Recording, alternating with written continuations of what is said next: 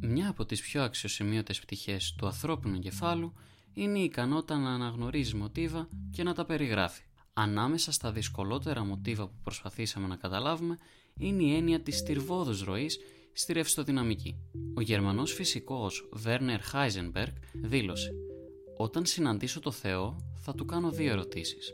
Γιατί σχετικότητα και γιατί στροβιλισμός; Πραγματικά πιστεύω πως θα έχει απάντηση για το πρώτο. Παρόλο λοιπόν που είναι δύσκολο να κατανοηθεί η τυρβόδης ροή μαθηματικά, μπορούμε να χρησιμοποιήσουμε την τέχνη για να την παραστήσουμε.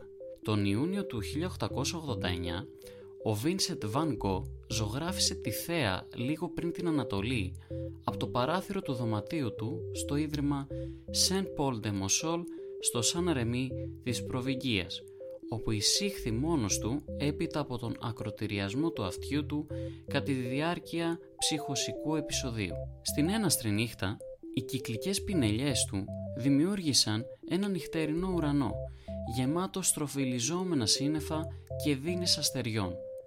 Ο Βαν Γκο απεικονίζει το φως με διαφορετικό τρόπο από τους προκάτοχούς τους. Φαίνονται να συλλαμβάνουν την κίνησή του, για παράδειγμα στα ηλιόλουστα νερά ή στο φως των αστεριών που λαμπυρίζει και λιώνει μέσα από γαλακτό δικήματα μπλε ουρανού, το αποτέλεσμα να προκαλείται από τη φωτεινότητα, την ένταση του φωτός στα χρώματα επάνω στο καμβά, το πιο πρωτόγωνο μέρος του οπτικού μας φλοιού που βλέπει τη φωτεινή αντίθεση και τη κίνηση, αλλά όχι το χρώμα, συνδυάζει δύο διαφορετικά χρωματισμένες περιοχές εάν έχουν την ίδια φωτεινότητα. Αλλά το πρωτεύον τμήμα του εγκεφάλου μας θα δει τις αντιθέσεις των χρωμάτων χωρίς ανάμειξη.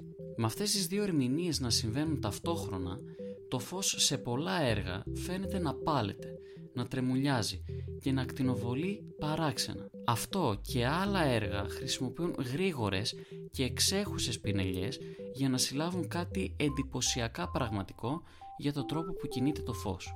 60 χρόνια μετά, ο Ρώσος μαθηματικός Αντρέι Κολμογκόροφ ενήλθε κατανόηση της τυρβόδους ροής όταν πρότεινε πως η ενέργεια σε ένα στροβιλιζόμενο ρευστό σε μήκος R ποικίλει αναλογικά με την 5 προς 3 δύναμη του R.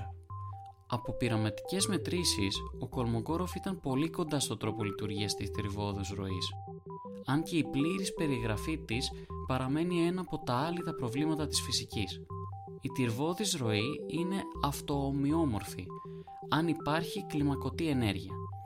Οι μεγάλες περιστροφές μεταφέρουν την ενέργειά τους σε μικρότερες περιστροφές που κάνουν το ίδιο σε διαφορετικές κλίμακες. Τέτοια παραδείγματα είναι η μεγάλη ερυθρά κοιλίδα του Δία, σχηματισμοί νεφών και διαστρικά σωματίδια σκόνης. Το 2004, μέσα από το διαστημικό τηλεσκόπιο Hubble, οι επιστήμονες είδαν τις περιστροφές ενός μακρινού σύννεφου σκόνης και αερίων γύρω από ένα αστέρι που τους θύμισε την έναστρη νύχτα του Van Gogh.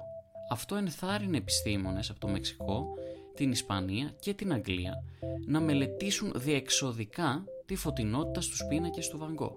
Ανακάλυψαν ένα διακριτό μοτίβο δομών τυρβόδους ροής κοντά στην εξίσωση του Κολμογκόροφ, κρυμμένος σε πολλά έργα του Van Gogh. Οι ερευνητές ψηφιοποίησαν τους πίνακες και μέτρησαν πως ποικίλει η φωτεινότητα σε οποιοδήποτε ζευγάρι εικονοστοιχείων.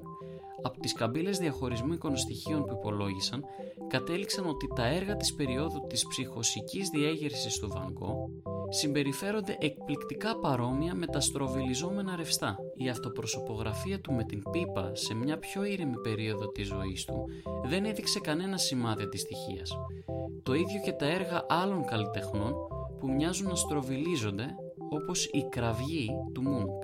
Αν και είναι εύκολο να πούμε πως η ταραγμένη φία του Van το επέτρεψε να απεικονίζει την τυρβόδη ροή, δύσκολα εκφράζεται με ακρίβεια η ενθουσιώδης ομορφιά του σε μια περίοδο έντονης ταλαιπωρίας.